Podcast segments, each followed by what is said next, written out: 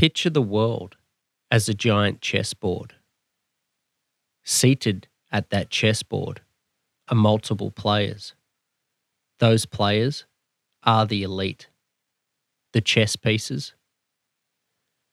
Well, the chess pieces are all of you.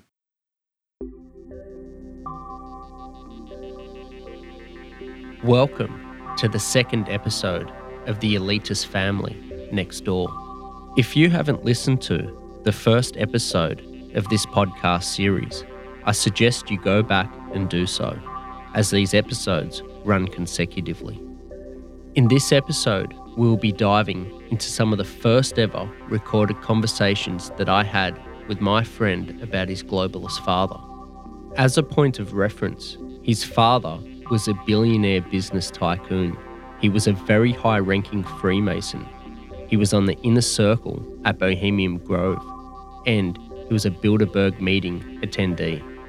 We will also be taking a look at some of the information hoarded away from public view in his secret library. And we will be listening to the last ever interview that I ever conducted with a former staff member. I suggest you buckle up because this is a ride that you do not want to miss.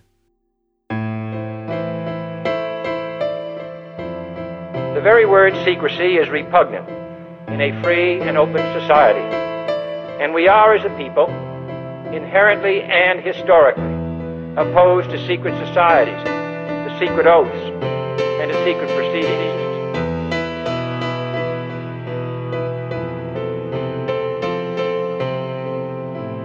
It is a system which has conscripted vast human and material resources into the building of a tightly knit, highly efficient machine that combines military, diplomatic, intelligence, economic, scientific, and political operations.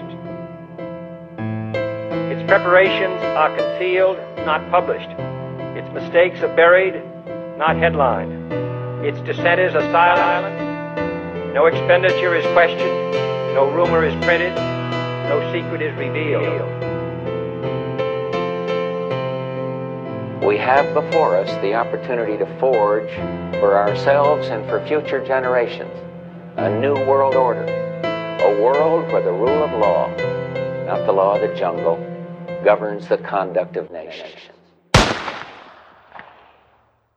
In the 1983 cult classic film Scarface.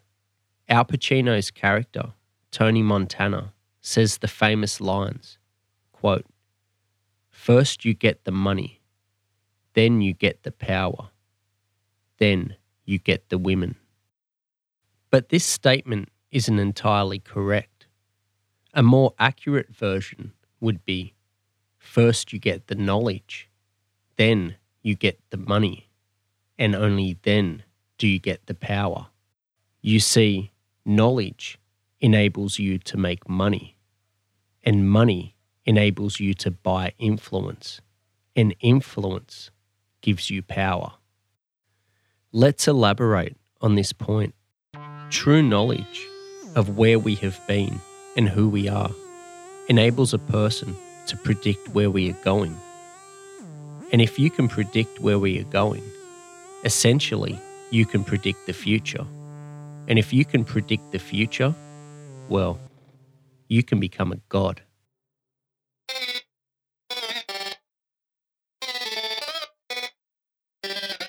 When I was asked by a former school friend to investigate his late father, I was quite bewildered as to why. After all, he was the recipient of his father's business dealings. And my friend, he was extremely wealthy but we should start this part of the story from the very beginning.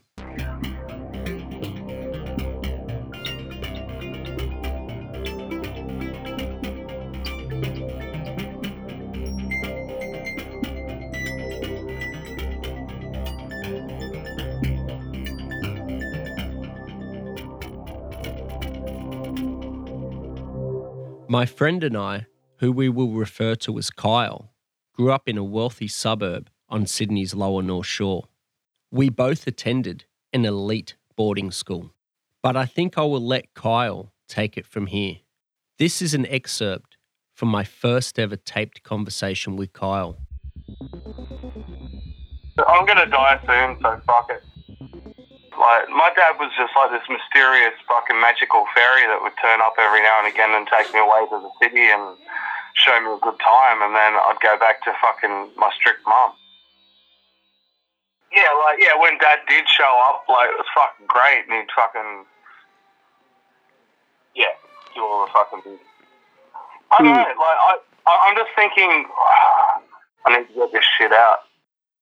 The, the thing is, man, like, I didn't fucking know my dad that well, so, you know, it was only in the later years that I got to know him. Who am I, man? Like, I'm someone who got lucky. To be honest, man, like, like when I was at that school, I just felt like I, I don't belong here. I was shoved here. I just fucking slotted in. I mean, at the time, I didn't know how to actually articulate that because I was just me being me. But like in hindsight, I was just like, this, this place is fucked. Like I didn't like it. I didn't Yeah. like the whole ideology of it. But yeah, again, that's me as an adult articulating that. But at the time, I just, yeah, I just withdrew, man. I just didn't want to fucking talk about it. Didn't want to fucking deal with it. I, I honestly um, can't even remember you leaving the fucking school. Yeah, because fucking no one fucking probably noticed me leaving the school. it was a it was a relatively quiet extraction because I didn't make a big fucking mark there, man. Um, and in hindsight, that was a good thing. But um, Like, how old were you when you moved? yeah, I would have been like 14, 15, 15, I'd say, when I, I got sent over to the UK. Yeah, yeah. After after years of fucking just the occasional surprise birthday present or whatever, you know, getting giving the money to the family so I could get into these fucking great schools. Um, yeah, at some point he decided he wanted me to come over and see the uh, other side. I asked him about his father's wealth. Well, I, I didn't know it when I was when I was really young. I had no idea, and then as I got a bit older, I sort of started to realize that uh, yeah, we lived modestly, but we were never fucking without anything, you know. My mum kept it on the down low. Like everyone knew she wasn't struggling, but she wasn't fucking, you know, riding around like a pimp. You know, like she was yeah, she was pretty humble about the whole thing, but that was smart because otherwise, you know, someone would have kidnapped me. But yeah, it's yeah, that that thing is like it's old money, man. It's not. He didn't earn that money. He got money from the family, and it goes back to his father and his father's father, and it goes way back deeper than that. Um, it's just the roll of the dice, man. That's just what kind of family I got born into. Kyle would go on to tell me about the origins of his family's wealth. It started in the usual way, by way of sword. But it would be future descendants that would take the family's wealth and power to unimaginable heights. Through the family's land holdings, they were able to take advantage of the start of the Industrial Revolution by building warehouses and factories. Sometime later, they'd turn some of their waterfront property into ports and they would take advantage of the international trade movement. This would catapult the family into the 0.01%. In my scenario, my dad's scenario, um, money's not a problem. Uh, it's it's a it's a lubricant. It makes things happen. It was at this point that Kyle would go on to tell me about some of his father's dodgy business meetings that he had with the heads of other global elite families. Yeah, but there was all these meetings, like heaps of meetings that like aren't even never been publicized. Um, you know, like he he just he wasn't around much, man. Yeah. and, and to the point where he just decided it was too much and just got rid of me. Like just not not to hurt me. I don't think. I don't think he intended to hurt anybody. He shipped me off to Australia, so with my with my mother. So we'd be out of that, so he could do what he had to do. As time went on, you know, I, I started questioning, like, why don't I get to see Dad and what's going on? And um, then the God blessed uh, internet came along and started hearing these things. I'm like, oh, I remember vaguely hearing about things like this here and there, and there'd just there'd just be a couple of things, you know, I'd click on and read, and they'd be like, hang on, I, I know that name. I'm pretty sure my dad, in in quotes, had a meeting with that person. I'm like reading these stories, so I, I just I just started asking questions after a while. It wasn't well received. Uh, it's just um, you, you can't listen to all this chitter chatter. These are just these are just simple people, silly people, just chitter chattering amongst themselves like chipmunks. Uh, there'd be all these really um, condescending things like, "Don't think like them. You're not. You're not one of them." I'm like, "What? What, what do you mean? I'm not one of them? I'm. I'm a fucking human being." Um, and these people are talking about stuff I've heard of. I don't know. I, I got curious, but then it sort of got slapped out of me for a while because it just made things uncomfortable for my day-to-day existence. So I sort of went, nah, I'm just going to leave this alone for a while. I'll still stew on it, but I, I, didn't, I wouldn't say anything openly for a long time. I asked Kyle about some of the family businesses. I was running a restaurant. I had culinary skills and whatnot, but like I just skipped that because of um, a few favors from uh, family, friends, and whatnot, and just went into managing a restaurant and just overseeing that. And you know, it was a good restaurant, but um, it was doing well. And you know, like, that was my life. You know, just fucking just run a restaurant and don't think about all this other shit.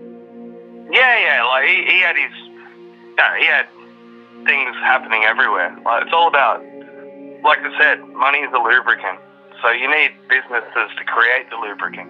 It's better to have varied businesses as opposed to one like this is what I do and fucking you know, and you're making shitloads of money off that and everyone focuses on that. And they're like, oh, you know, people concentrate on you. Whereas if you spread out your um, interests, it's harder for people to track what the fuck you're actually up to.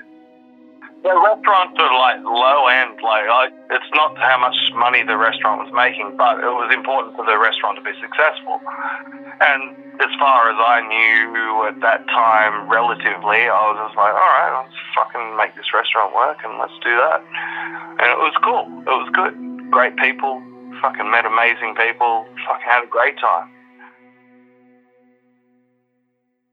I wanted to know more about his relationship with his father and the family on his father's side. There wasn't enough time to really pick his brain, and he wasn't one to have his brain picked. Yeah. now maggots are picking his brain, but you know, um, I don't say that with hatred. I say that as it's just a biological fact.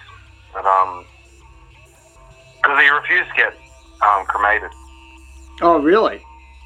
Oh yeah, it's it's part of the belief system. You fucking for real? Yeah, yeah. You don't, you, you don't, you don't burn yourself. You, you put your uh, biology back into the system. It's part of the belief system. It goes fucking way deep, but you know that's yeah. He was never to be cremated. Culture shock, man. Um, I, I didn't fucking belong there, eh? Like, it was just not my fucking scene. Um, I pretty much reverted back to my my school stance on how I deal with things. You know what I mean?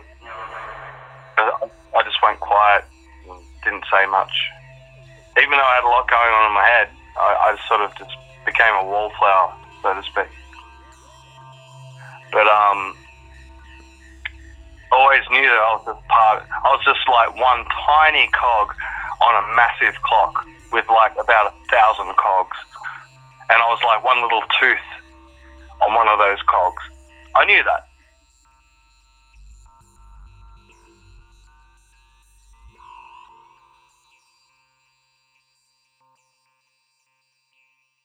This part is at the back end of the conversation. I was still rather perplexed as to what the job actually was. I think his answer was quite vague. I don't even know where to start with this shit. You know what I mean? Like, it's just so fucking. It's just so fucking crazy. This shit gets deep, man.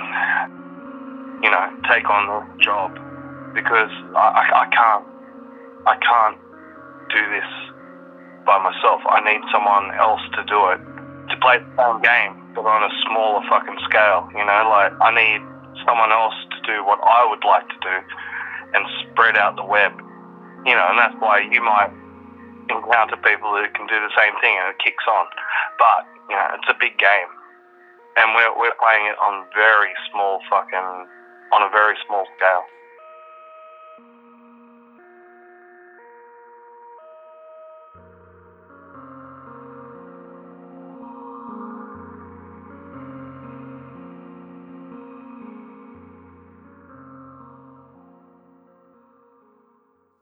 As intrigued as I was, I still had burning questions like, why me?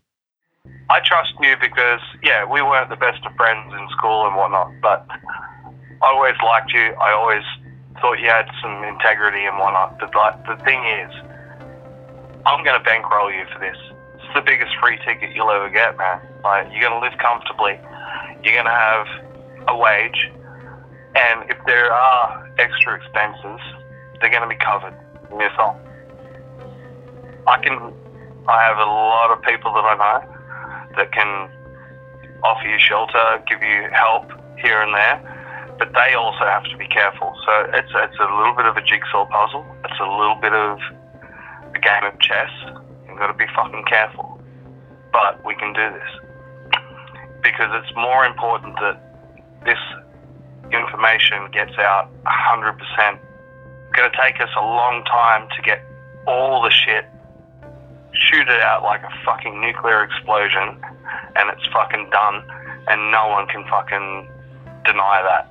You know what I mean? Yeah, yeah. But we, we can't send it out in dribs and drabs, otherwise there's too many fucking rats and they come and feed on the corpses of that shit. So we've got to be careful. We've got to get everything in a big payload and then drop that fucking bomb.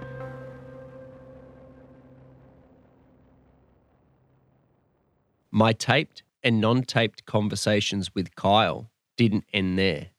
But we will get into those tapes and those conversations later on when the information becomes more pertinent. For now, we will listen to the last interview that I ever recorded. I spoke with a former staff member who worked around the manor. She was initially very hesitant with the information that she provided me, and she asked me to stop recording her voice halfway through. I will play the part of the conversation that was recorded, but I have disguised her voice for her own privacy. Then I will storyboard the rest of the information that she told me off mic. Just a quick disclaimer in this part of the story, there are allegations of ritual sacrifice and murder. Some listeners may find this very distressing. For ease of reference, I will refer to the manor staffer as Magda. Magda worked at the manor for over 10 years, and in that time, she saw some very unusual activity. Magda would go on to tell me about parties that the owners would throw in the woods at the back of the estate. The all male attendees would wear black hooded robes and fancy dress masks that she would describe as having horns and a long nose. No staff members were allowed near the woods while the event was taking place. Some staff members would claim that they heard female screaming and loud moaning coming from the woods where the party was.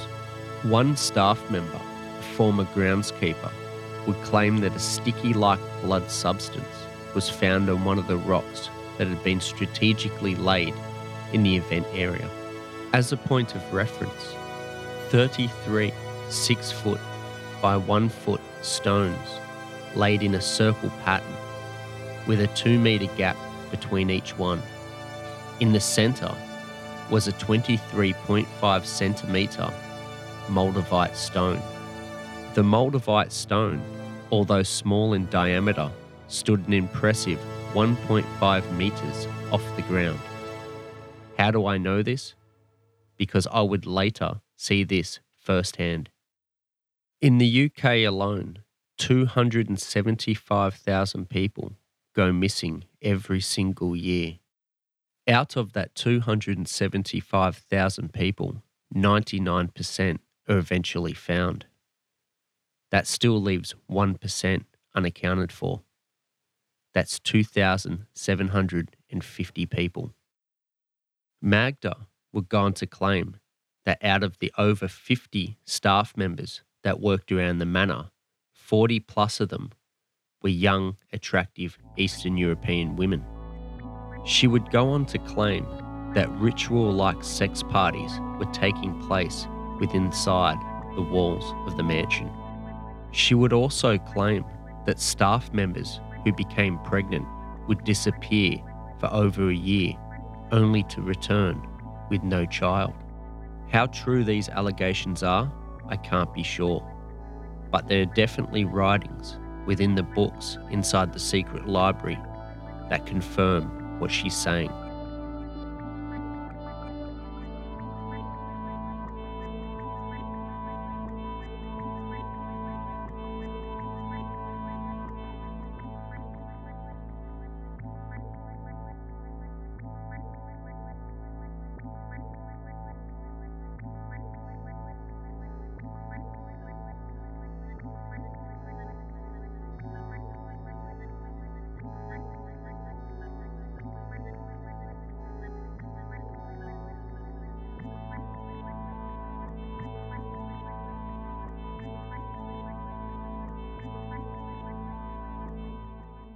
On the next episode of The Elitist Family Next Door.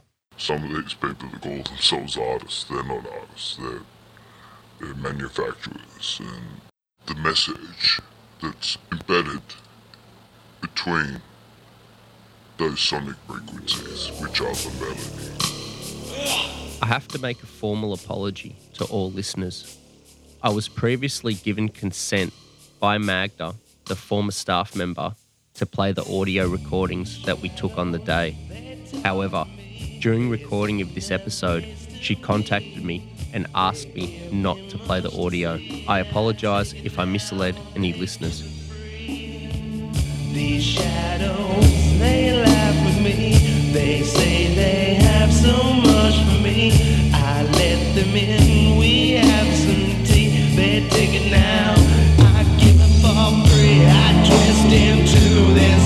shame.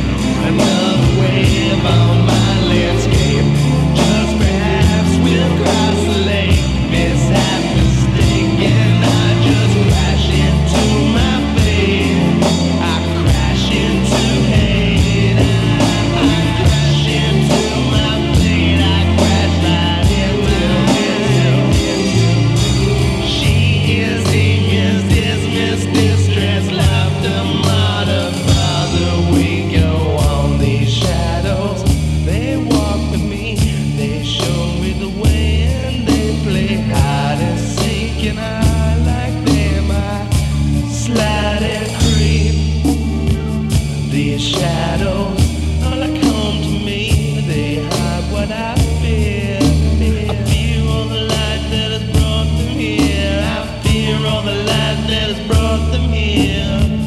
This shadow is mine.